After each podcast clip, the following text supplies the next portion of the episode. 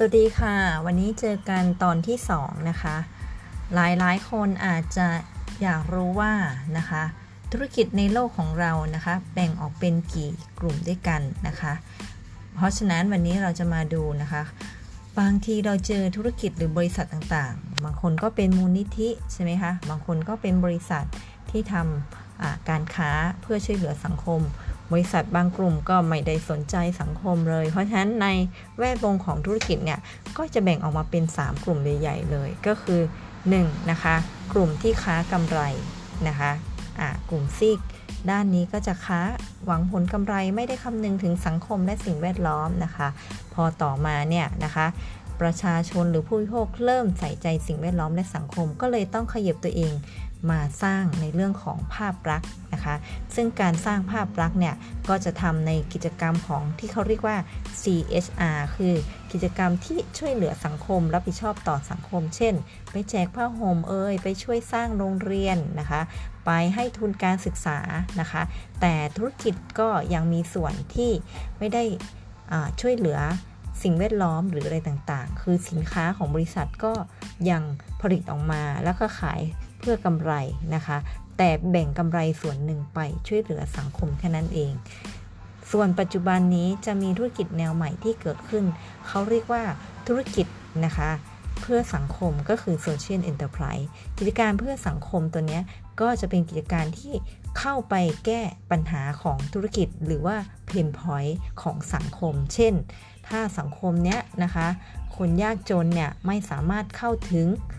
เช่นอาหารการกินที่ดีนะคะ ยกตัวอย่างเช่นในประเทศบังคลาเทศนะคะ ของศาสตราจารย์ยูนูสก็จะพบว่านะคะเขาทำโยเกิร์ตนะคะ Danone โยเกิร์ตขึ้นมาเพื่อให้สำหรับคนที่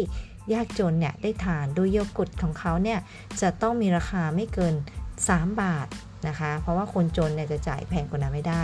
เสร็จปุ๊บโยเกิร์ตเนี่ยจะต้องไม่ ต้องเก็บในตู้เย็น คือสามารถอยู่ในอุณหภูมิปกติได้ เนื่องจากคนจนบ้านไม่มีตู้เย็นนะคะ แล้วก็อีกอันหนึ่งก็คือผลิตภัณฑ์นะคะ หรือบรรจุภัณฑ์ที่ใส่ในโยเกิร์ตต้องสามารถย่อยสลายได้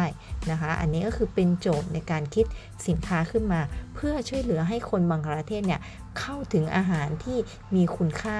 นะคะ มีโภชนาการที่ดีแล้วให้เด็กได้กินโยเกิร์ตเพื่อนำไปใช้เป็นประโยชน์ต่อร่างกายนะคะ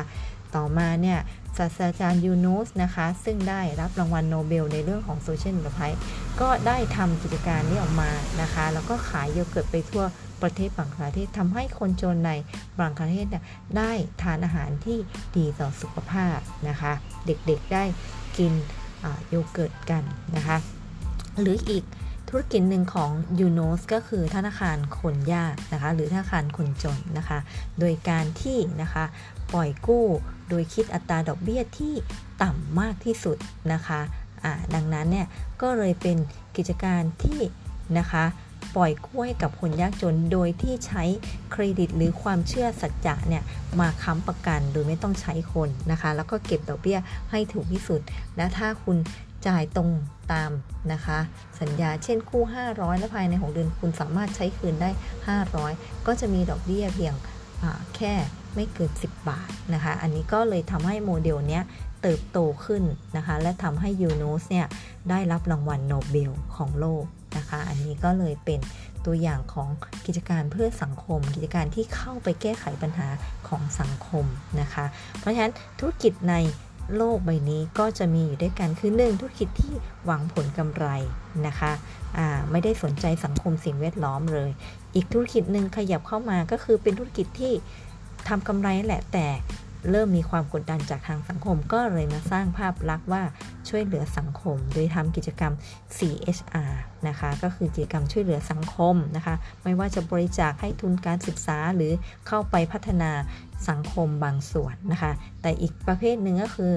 กิจการ Social Enterprise หรือ SE เนี่ยที่เข้าไปแก้ไขปัญหาของสังคม แล้วค่อยมาก่อตั้งเป็นธุรกิจคือกำไร พออยู่ได้นะคะ ส่วนอีกฝากหนึ่งก็คือเป็น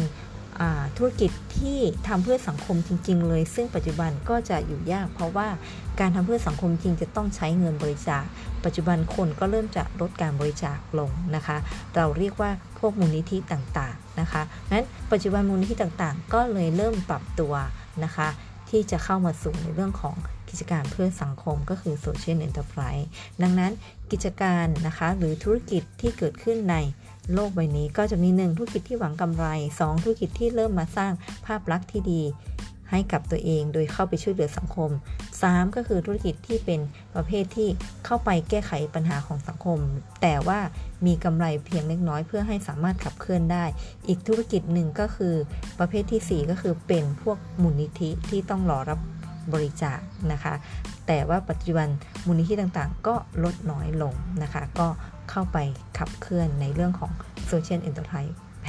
นะคะ วันนี้ก็